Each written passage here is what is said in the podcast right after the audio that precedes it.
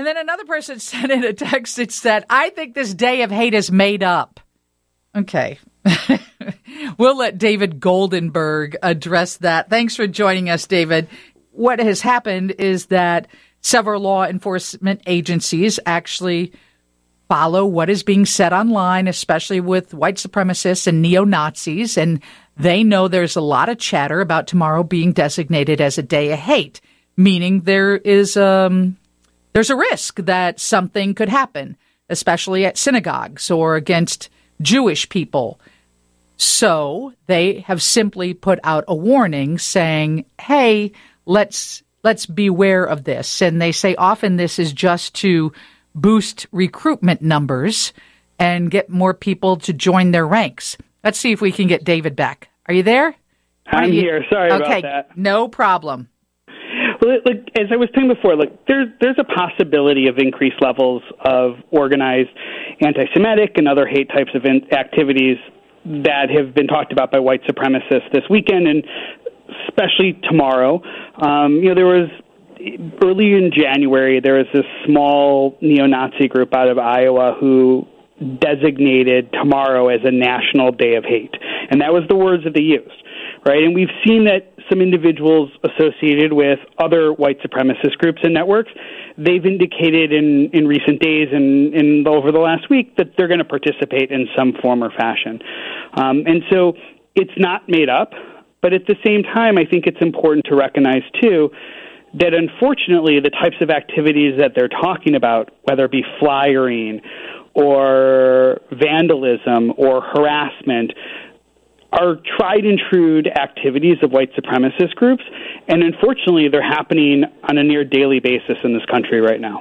David, what's weird to me is I wouldn't think that the proponents of this anti Semitism think that they're hate filled or racism think that they're hate filled. So it's kind of odd to me that this is the name that they've come up with. Can you sort that out for me a little bit?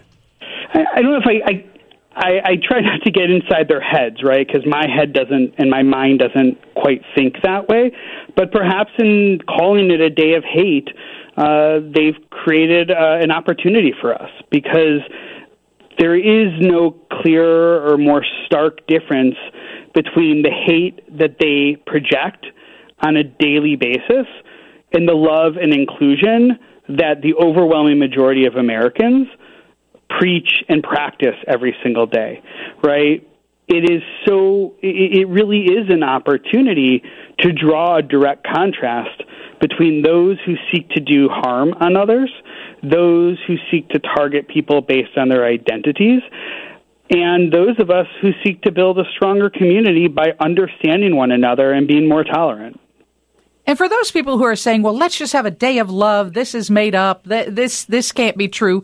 It is true when the Illinois State Police and local police are saying, hey, you need to be vigilant. Um, because there are people that monitor these platforms. Can you address that? I, I think it's important, unfortunately, to be vigilant every single day right now, right? But ADL tracks these types of incidents around the country, and to put things in perspective, in 2022, we tracked 162 white supremacist incidents in the state of Illinois. Let me repeat that 162. And that was a 67% increase from the 97 that we had tracked back in just 2021. Right? And so we know there are more incidents that are occurring. We see more flyering of hate filled, anti Semitic, white supremacist propaganda. We see an increase in vandalism, and we see an increase in harassment targeting members of the Jewish community, but not just members of the Jewish community, members of the Asian American community, the LGBTQ community, and the Black community. Um, and and the data shows that we see an increase in hate crimes too. And so these are very real issues that we have to deal with. Um, and whether there be one day that uh, the white supremacists want to call it a national day of hate, the reality is is that it requires us to show up and respond, not just tomorrow, but literally every single day. Thank you so much. If people want to reach out, find out more, give them your website. Absolutely. Come visit us at adl.org.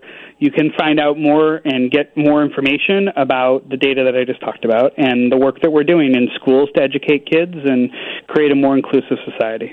Steve's News is next from the Northwestern Medicine Newsroom. Chicago.